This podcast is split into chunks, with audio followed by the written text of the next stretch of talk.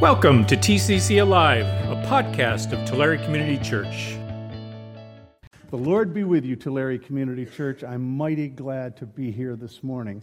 Uh, and I, I'm with, as Steve indicated earlier, with Jeff Monroe, the Vice President of Advancement at the seminary. And uh, together, we are so grateful for Tulare Community Church, all that you mean to Western Theological Seminary, your prayers, your support, your generosity has uh, been a real anchor to us, for which we are very grateful.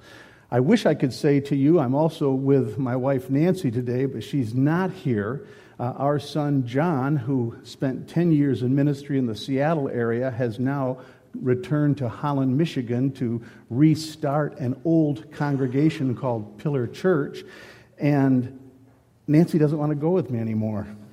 She just wants to be there with her son, and I think I understand that. Uh, I'm real eager to get down to business, so let's pray together.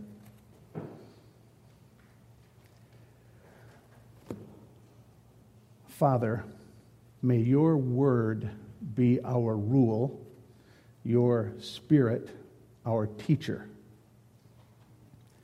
and the glory of Jesus our single concern, in whose name we pray.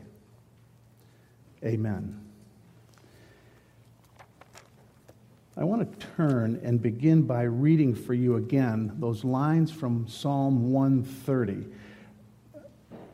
When the date was set for me to come, Steve let me know that you were in a series from uh, the Songs of Ascent. The Songs of Ascent Psalms 120 through 134, are the songs that Israel would carry with them as they returned to Jerusalem for the three prescribed holidays every year Pesach, Shavuot, and Sukkot.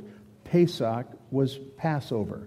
Shavuot was Pentecost, and Sukkot was the gather, the celebration of the gathering of the citrus harvest in the fall.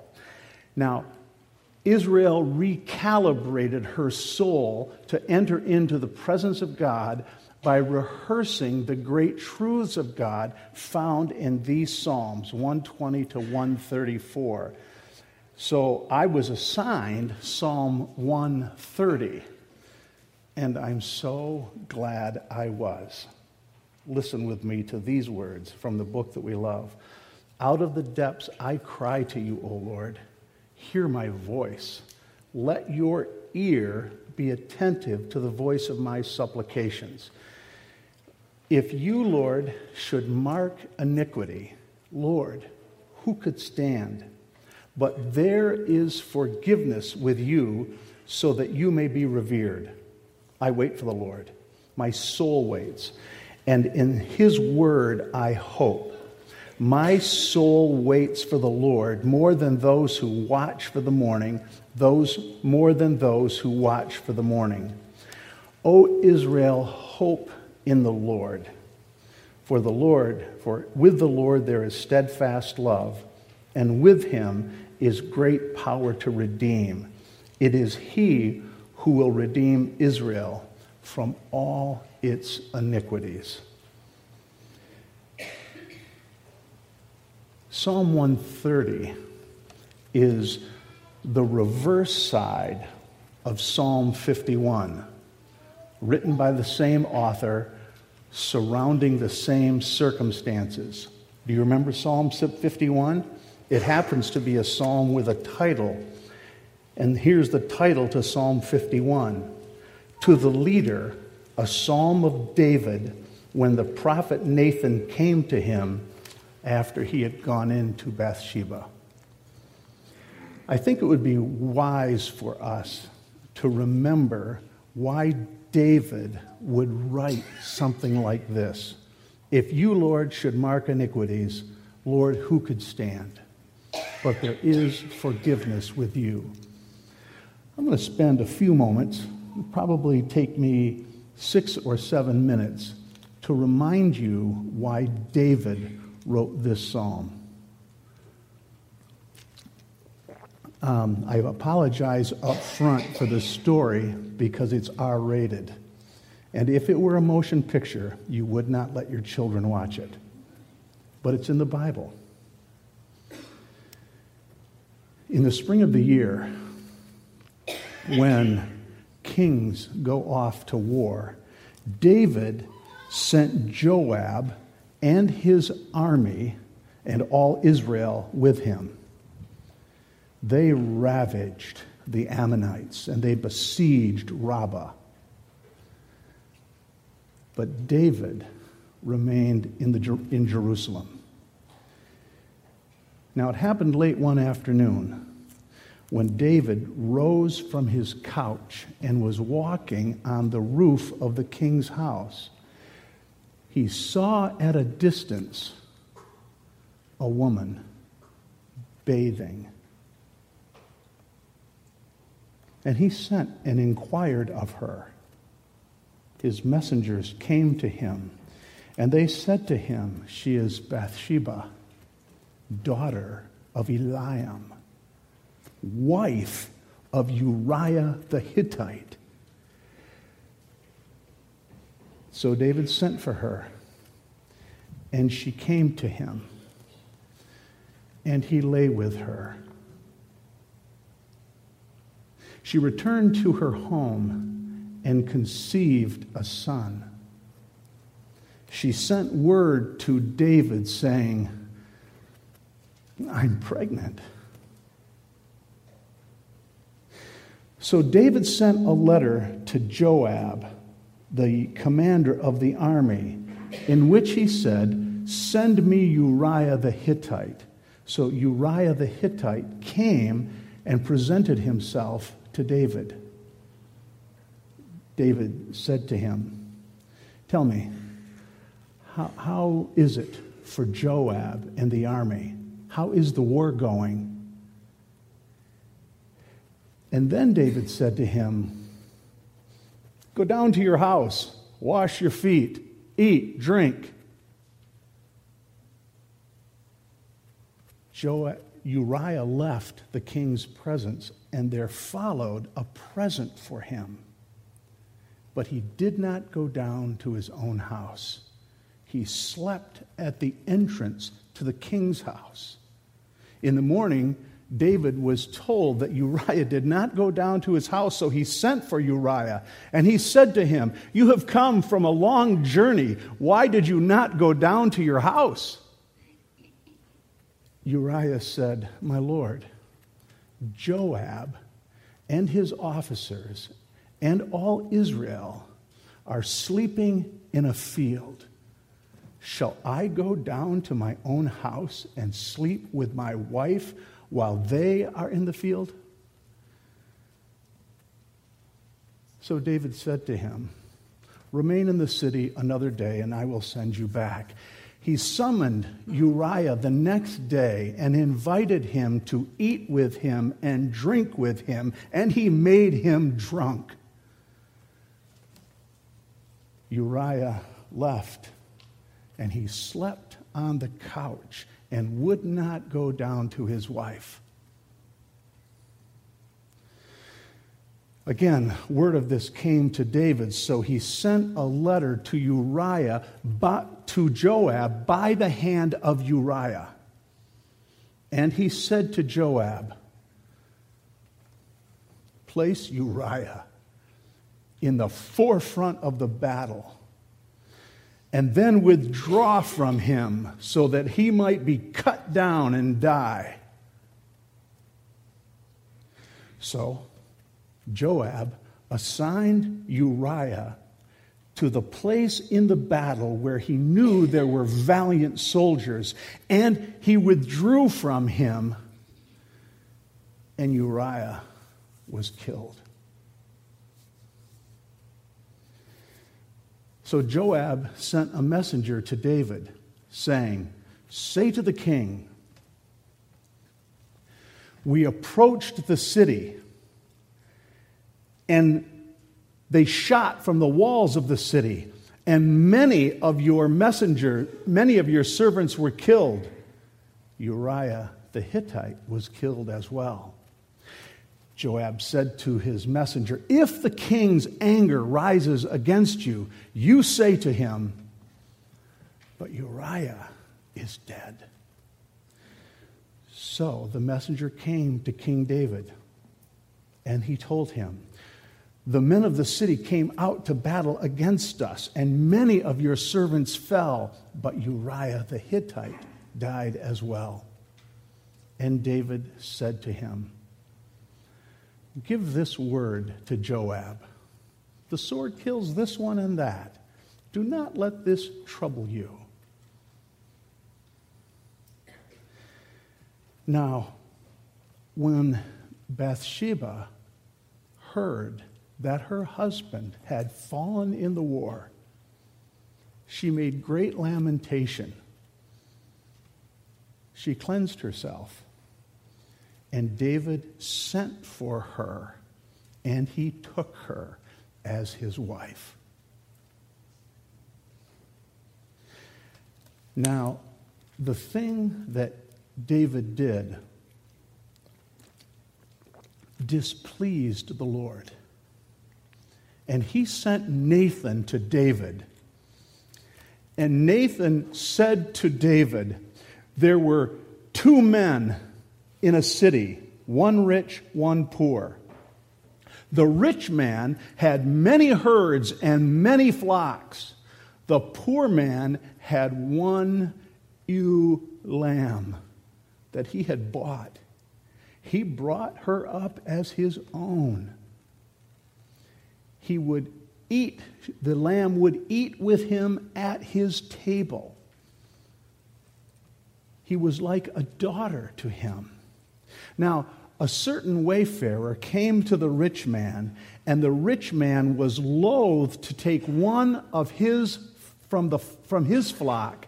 So he took the lamb, the ewe lamb, from the poor man and offered that to the wayfarer.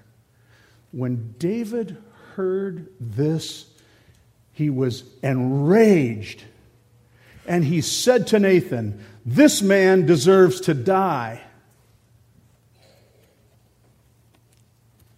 And then Nathan said to David, you are the man. Thus says the Lord Is it a little thing that I have given to you the house of your master, the wives of your master, and all his cattle, and if that were not enough, I would have given you as much more. Why have you despised the word of the Lord?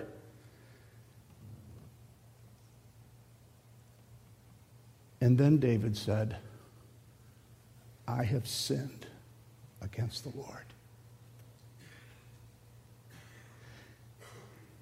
And Nathan said to David, Your life shall be spared. Now, isn't that some kind of story?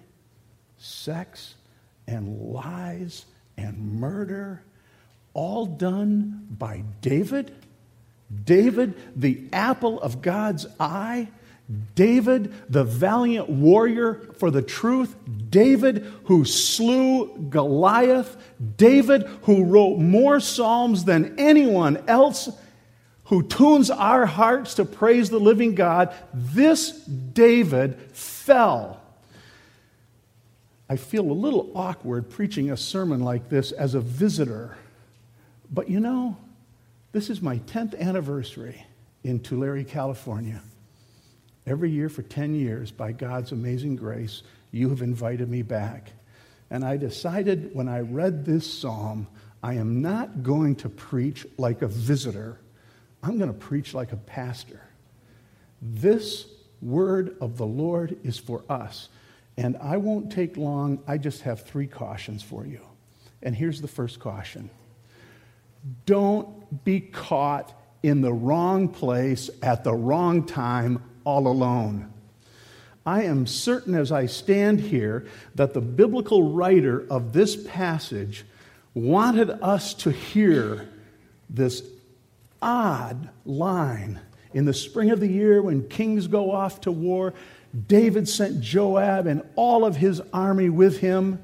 They ravaged the Ammonites, they besieged Rabbah, but David remained in Jerusalem. David all alone, all alone. Nobody but nobody can make it out here all alone. There is a reason why Jesus sent his disciples out two by two, because all alone, all alone, nobody can make it out here all alone. So I have this piece of pastoral wisdom for you don't go it alone. I learned this lesson 28 years ago. I was deeply discouraged in the work that I was called to do. And I honestly, for, for several weeks, imagined myself resigning as a pastor. Nancy and I, our children were quite small at the time, took a long trip out east. We went up the Maine coast to Bar Harbor.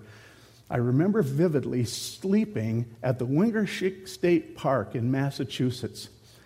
I had read a couple of chapters from the Chronicles of Narnia for my kids. They all drifted off to happy dreamland. Nancy was sleeping soundly, and I had broken into a deep sweat.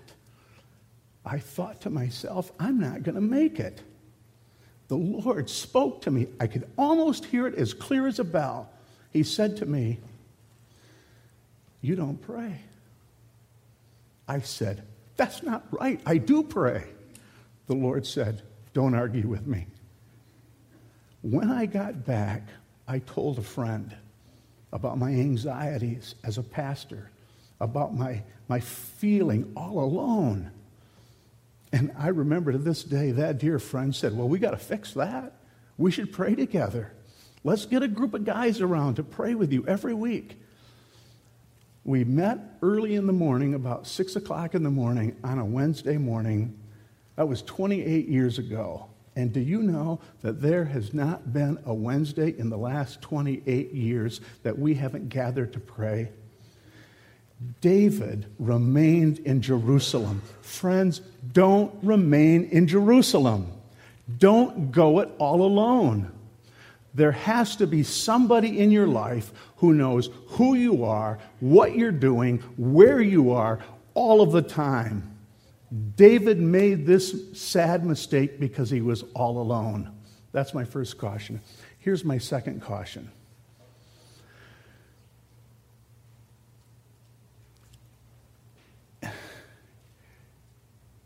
Don't think that God gave us the Bible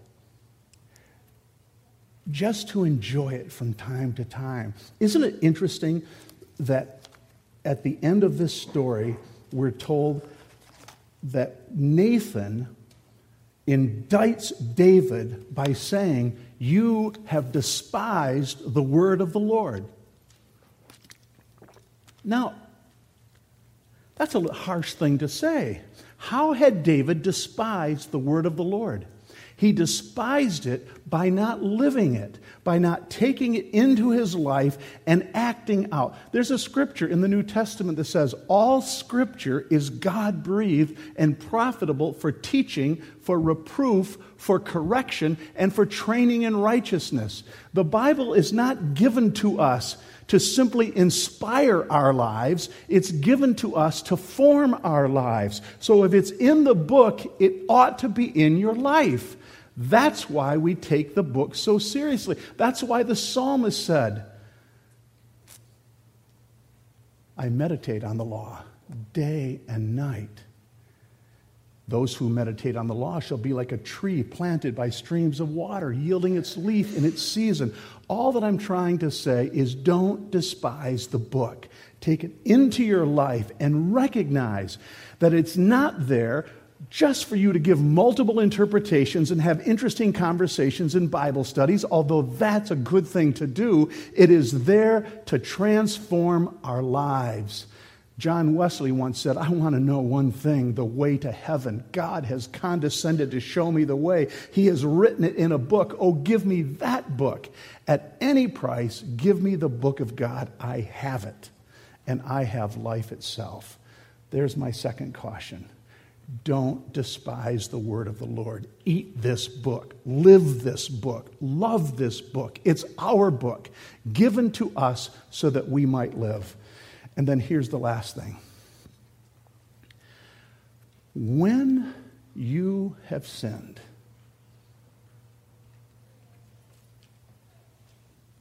and on this side of heaven, all of us are going to fall. When you have sinned, don't run and hide, don't cover it up, just confess it. That is exactly what David is doing in Psalm 130. That's exactly what he's doing in Psalm 51. He is opening his heart before God. I was so heartened early in this worship service that there was in the service a prayer of confession. There ought to be a prayer of confession. I've been the president of the seminary now for, well, I'm in my sixth year. One of my dear friends is the former seminary, the president of Calvin Theological Seminary, Neil Plantinga. For years, Neil and I have met together, at least quarterly, for lunch and to pray together. Once we were talking about what we did for devotions. He asked me, So, what is it that you do in the morning for devotions? I said, Well, you know, actually, I, I memorize scripture. I like to ingest long passages so I can just speak them out. He was impressed with that. I said, So, Neil, what do you do? He said, I always start this way Lord Jesus Christ, Son of God, have mercy on me, a sinner. He said to me, Sometimes I have to repeat it 15 or 20 times in a row until I really awaken to the fact that I am a sinner. Feels a little harsh to stand up here and say this to you, but friends, you're sinners. You are broken. You fell with Adam.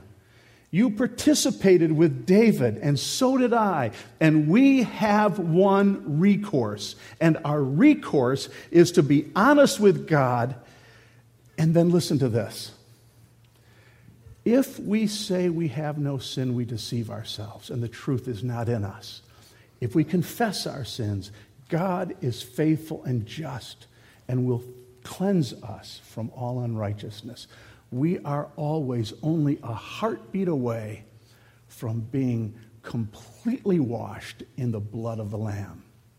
Redeemed, redeemed, redeemed by the blood of the Lamb. Lord, if you should mark iniquity, who would stand? But with you there is great forgiveness. I want to tell you a story very quickly that I told you some years ago. Do you remember this story?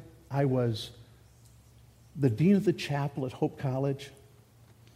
And at the end of the service, we invited students to come forward. I was over here praying with some students, while over here there were some other students praying for a young woman who, in the middle of the prayer, began to hyperventilate and keeled over.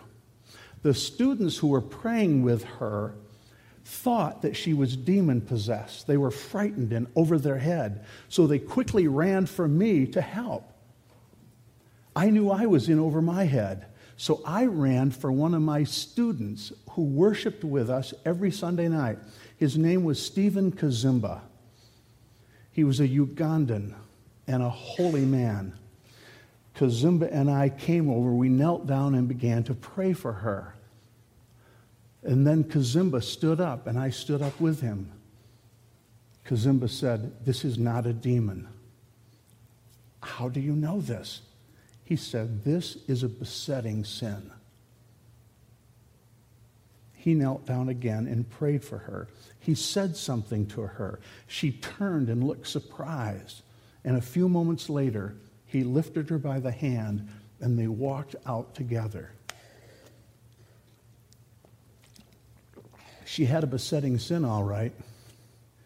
She was a junior at Hope College. Four years previously, as a junior in high school, she became involved with her boyfriend, too involved.